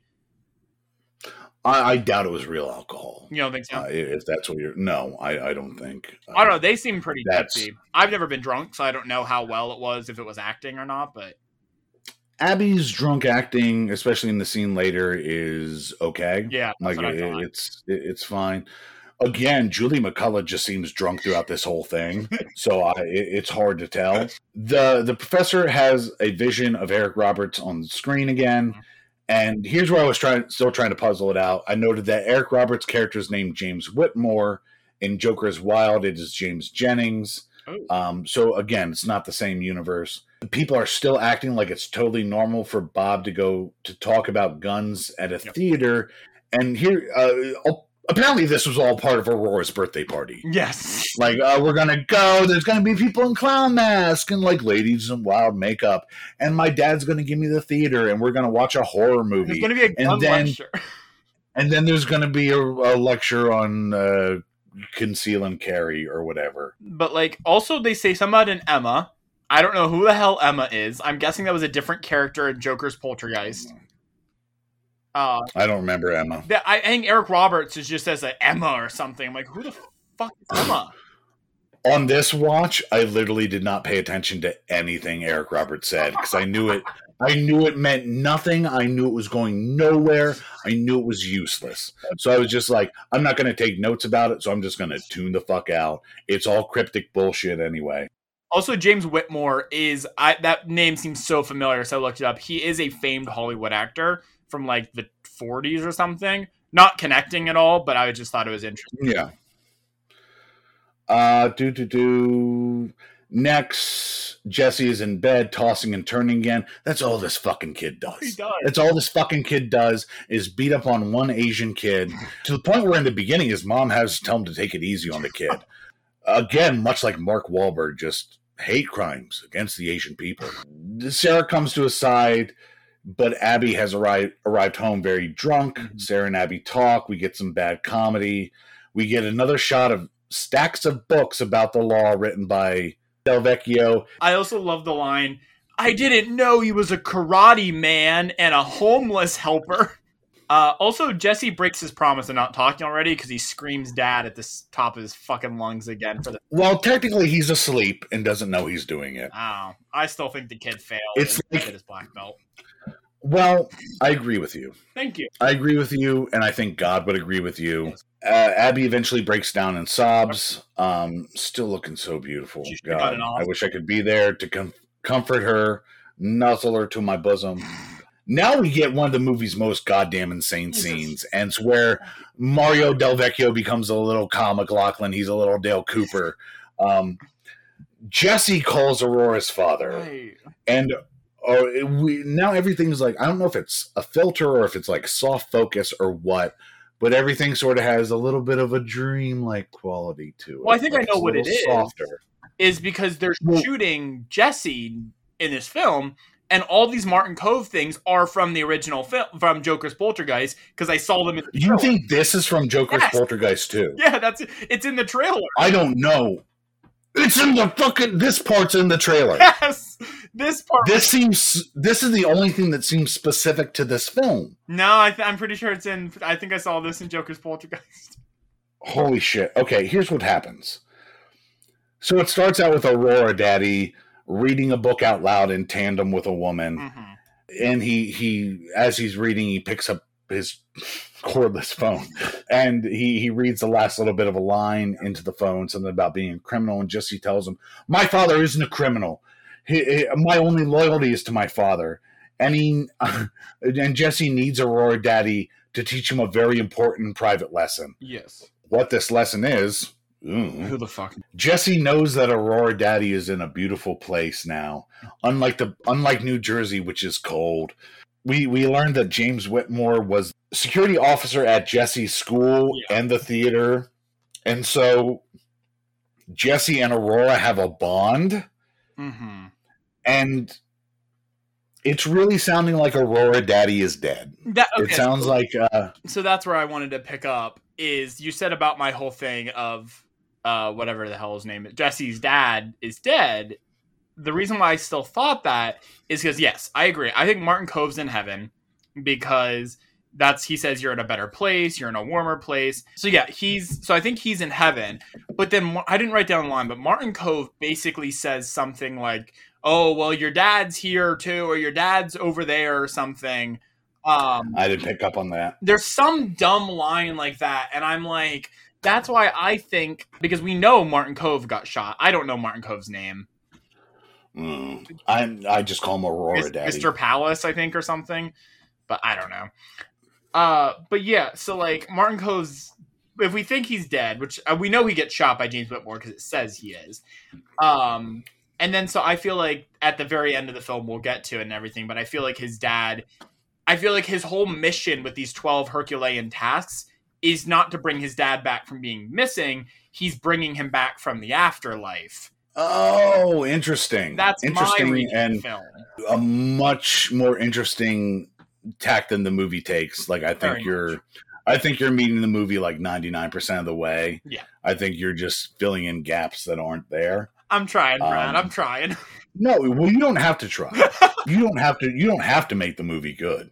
Um that's true Aurora Daddy asks Jesse if he remembers how he taught him how to fight and their creed. Jesse says they never met, but he still knows it. The creed is loyalty, unconditional loyalty to their loved ones.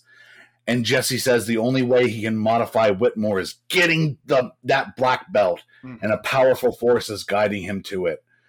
And here it sounds like, again, as we've already mentioned, the Eric Roberts shit.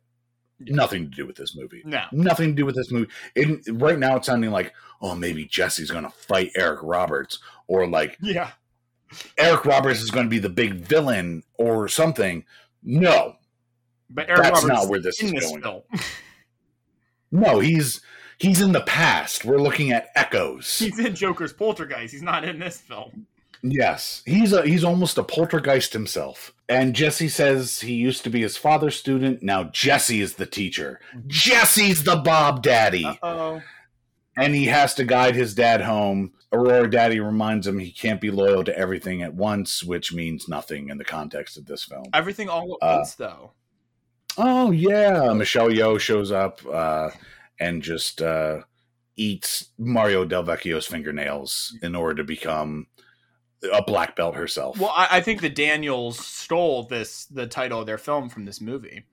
They were all watching watching a Karate Christmas Miracle, and they're like, "Ah, that's what I'm gonna call my amazing." That's what I'm going to call. I'm going to call one third of the title of our masterpiece. So Aurora Daddy hangs up, and Jesse wakes bolt upright in his de- in his bed, and I guess he was just dreaming about communing with the dead.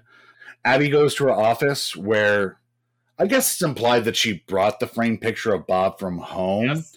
but I, I thought she just like had it on her table and was like, "I'm going to pick it up, cuddle it a little bit," but all the same, like weird choice to just now bring a picture of your possibly dead husband to your workplace. Her boss drops in to remind her about the applesauce meeting. Then in comes the professor with some Christmas decorations. She still seems lit as fuck. And it turns out the professor has had another vision about Bob. And Abby is doubtful, although she has ample proof of Elizabeth's of Elizabeth's powers. Anyway, she's got to get to that meeting. Mm-hmm. Applesauce, Ian. I know. It's the other white meat. but like this is the part where I said about it was did a good job of criticizing mentalism because like when she says that and everything and she's like I don't think like all of your predictions have been wrong you're just kind of making things up out of thin air and you're like yeah no that's that's what mentalism is that's what psychics are Yeah, it really is. and they write it right off but I'm just saying like they make a good argument for why mentalism isn't real even though they're not trying to do that Abby races through the halls with Elizabeth following her.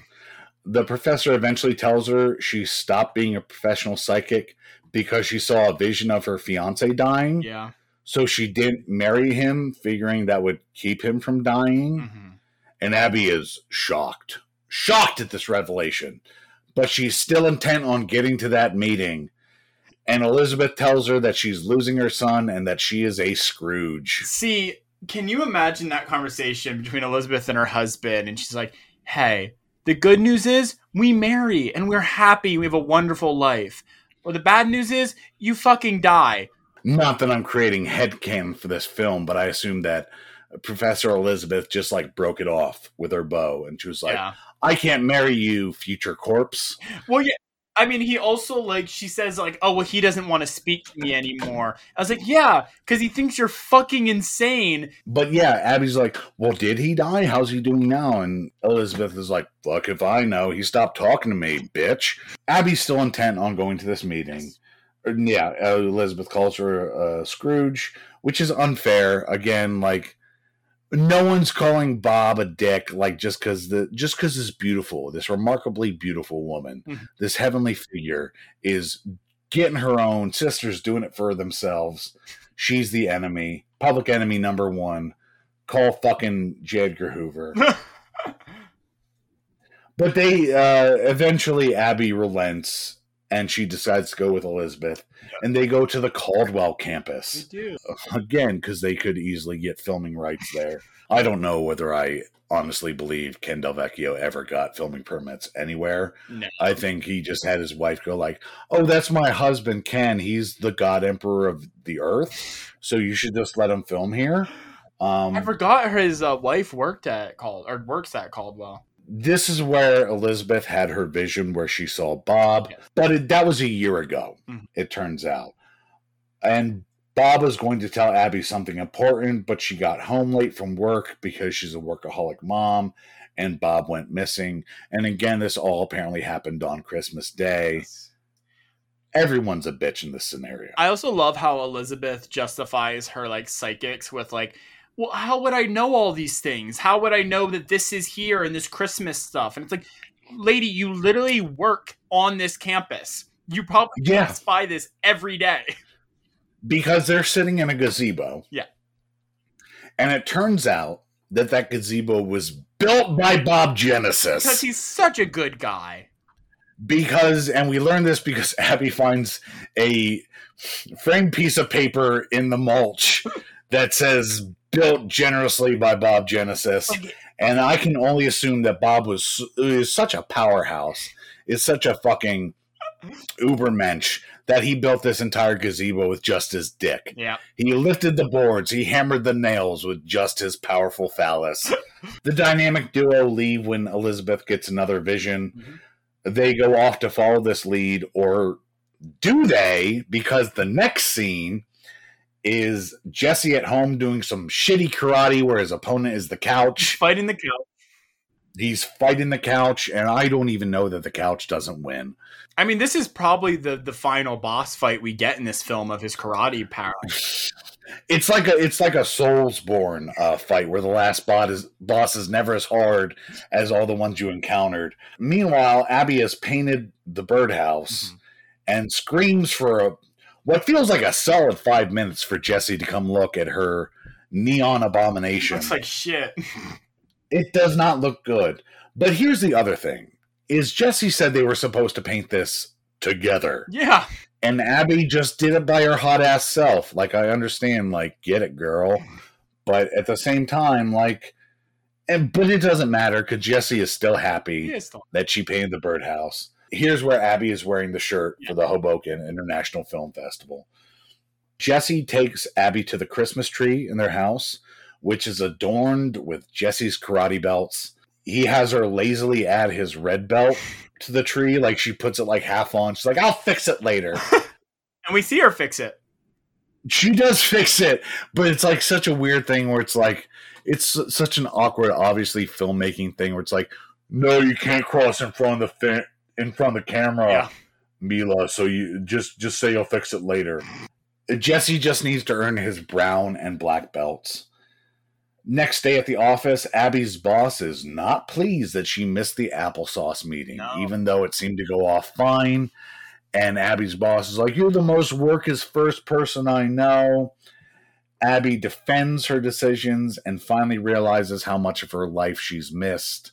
Yeah, so the film paints this guy as a villain, like, oh, he's just a Scrooge. He's not in the Christmas spirit and everything, but like he's he is right. I mean, you can't just skip meetings and not tell anyone like if Yeah, no. She should have been like, Hey, uh, she should have at least lied and been like, Hey, my kid's sick. I gotta go.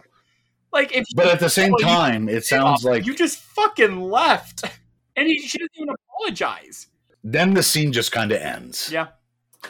And next we see Abby going to the dojo, which is apparently opened at like 9 a.m. I on Christmas Eve I don't know. for children. I don't know. And she sees Jesse fighting the same kid he has fought literally every single time.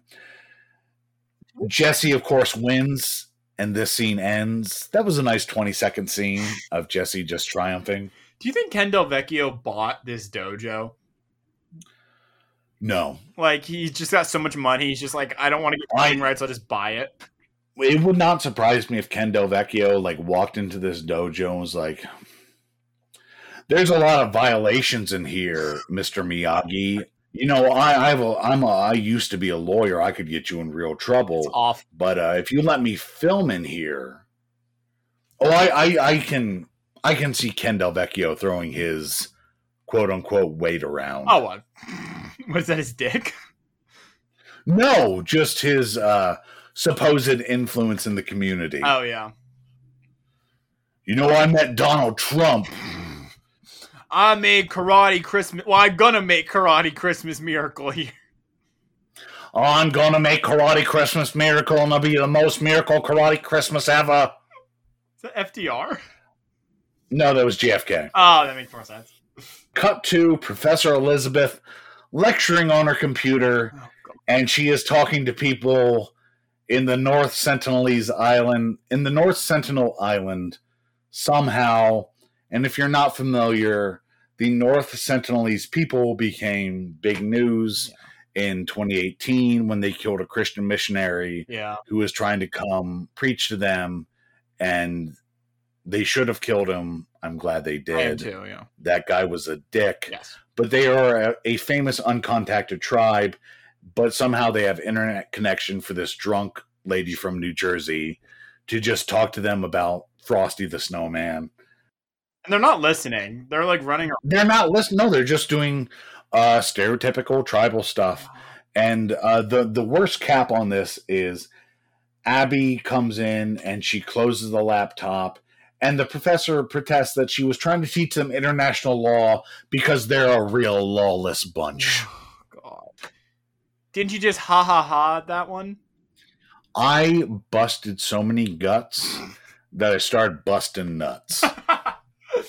the the pain it became like a hellraiser pain of like just my guts busting from laughter so hard that it became uh, uh pleasurable. Elizabeth has another vision of Eric Roberts, Oh more flashes of Aurora and Aurora Daddy and Bob, all being very cryptic. Bob visits Aurora in the hospital, and this vision shakes Elizabeth so badly that surprise, surprise, she needs a drink.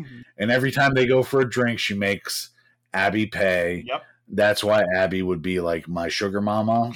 Like she would just get to feast on my gorgeous corpulent body and my luxurious pelt of hair. Like I, I provide the beefcake, she'd provide the cheesecake and the uh, money cake. They go to the bar. While there, Elizabeth runs into her skinny George Wendt looking ex Oh fiance. God. And it turns out he didn't die He didn't. And he just got remarried to someone who was not a fucking crazy person. This encounter also shakes Elizabeth because if Mark was is alive, maybe that means Bob is dead and her visions are all fucked up and stupid. Suddenly Abby thinks she hears Bob's voice. So she so she and Elizabeth race to the men's room, but it's not Bob. Also, how loud was this dude being in the men's room that is like and doesn't he say something like "I need help" or something? And it's like, Uh, it's like the Austin Powers scene where he's like taking a shit and the guy's like, I need help. yes, with Tom Arnold. Elizabeth tells Abby that maybe all the visions are Bob wanting to show Abby all the good things he did, which, uh, sweet Bob, like so cool of you to just be like up in heaven, be like, Abby, I don't think you think I'm awesome enough. I was amazing. Don't you remember? Why do you not think I'm cooler, Abby? Read even though you're my child novel. bride. Remember when I abducted you from your parents and made you marry me and carry my seed? Remember we gave birth to the second coming of Jesus Christ? Uh, Bob's just a uh, that's I like I would prefer like a nasty ghost, like an angry ghost, instead of this bragging shithead Like ghost. Jacob Marley. It's just like yeah. well, Jacob Marley admitted that he was a, a shitty person True. and was still haunting Scrooge. But like Bob Del or uh, Bob Del Vecchio, Bob Genesis is just like, yo, bitch, I was great. Look at what I did. I'm so amazing. I built a gazebo. I helped. What you, what you ever do is I give birth to our son. I fed homeless people. You made fun of them. Abby faces that Bob isn't coming back Yep. and thanks Elizabeth for all her help with everything. And Elizabeth, probably because she's drunk and feeling shitty, tells Abby that she's a good mama. Abby invites Elizabeth to Christmas Eve dinner, but Elizabeth's parents are in town. So instead, Abby invites her to Christmas Day afternoon Mhm. when Jesse is supposed to earn his self taught black belt, and Elizabeth agrees. Cut to Christmas Day night, Yes. which granted, it- could be like four o'clock. It could still be the afternoon. Be. Abby, her parents, Elizabeth are talking, and Jesse is doing more shitty push ups where it just like looks like he's trying to Oh. fuck. Apparently, all Jesse needs to do to earn his black belt is to break a board with his hand. Such bullshit. Yeah, no, I, I, I don't think this is real. Uh, Abby's parents discuss who should hold the board, so we get some last minute terrible comedy. Abby states states that she will hold the board, and Jesse breaks the board. Ah! Who would have thunk it? Do you believe in miracles? Yes, yes. Oh, Mario Del Vecchio, board breaking champion of the ten year old faction, and now, and literally, literally, literally, the fucking moment he does so, his father comes in, not through the front door, Oh. but through the back sliding glass door, which is unlocked for some reason, it gets revealed to us that Dad was just locked outside on the patio for a year. it it almost seems like that because because Jesse runs and hugs his dad and says, "You escaped. I knew you would." And Bob says, "I did. I escaped. Escaped from fucking where?" Thank you. I wrote that too. From again, we think like the Eric Roberts shit is going to come back in. Like he was holding dad hostage, which seems like is plausible, but like, it, like what the fuck? And at this exact moment, and also this is a terrible message to children, where it's like if you even if you do this crazy ass task, people who are gone will come back, and and Bob Bob is not even like one. Why didn't Bob go to the hospital or to the police? He just wanders into his family's home, and his first priority on coming home and seeing his son break the board, Bob presents Jesse with the black belt which is a big is as a bigger emotional moment than him coming home after a year of being missing. God. And Abby states this is a true Christmas miracle. Mhm. End movie. What the fuck? Where was Bob for a year? What did Eric Roberts have to do with anything? What the fuck is the meaning of this movie? What is any of this bullshit? I have so many questions. I don't fucking know what I just watched. It's so goddamn nuts. It's so goddamn nuts, and I'm so glad I watched it. This is vanity. This is incompetence. Oh. This is beauty. Yeah, I want to see. Um, we were talking about like David Lynch. I want to see on his like fucking weather things videos he puts out. He's like, "Hey, I just watched this new film, A Karate Christmas Miracle. It's really good. You guys should watch." The tradition of Twin Peaks lives long in the work of Kenneth Del Vecchio. He was an extra on the Twin Peaks Fire Walk with Me movie. He kept bothering Laura Palmer. he was the baby in Eraserhead. oh, Ken, I'm, I'm not going to talk about people's looks. Um, but uh, Ian, is there anything else you would like to say about a Karate Christmas Miracle? No, I just it's oh god, it's something. It's it's unlike anything I've ever seen, and it's the perfect. Yeah, no, it's it's wild as shit. It is. So I don't know what we'll do next week. Last year we did sort of a year-end wrap-up where Billy and I talked about movies we saw together uh, that don't fit with the show and that we just wanted to talk about. Maybe we'll do that if you're available. Yeah. Uh, maybe we'll take the week off. Who knows? But I'm looking forward to the next year of 1000 Wise Weird. And to end this episode, I I have two Christmas singles I could drop right now Hmm. but um I've decided to go with this is this is a parody I've been working on for years. It's uh, a parody of Rod Stewart's Maggie May. It's a Christmas parody of Maggie May. I don't have all of it down yet, Okay. and I'm not a great singer, but I'm going to uh, I'm going to give you a little bit of it if you're ready, if you're receptive, Absolutely. if you if you want to receive the Christmas spirit. Of course.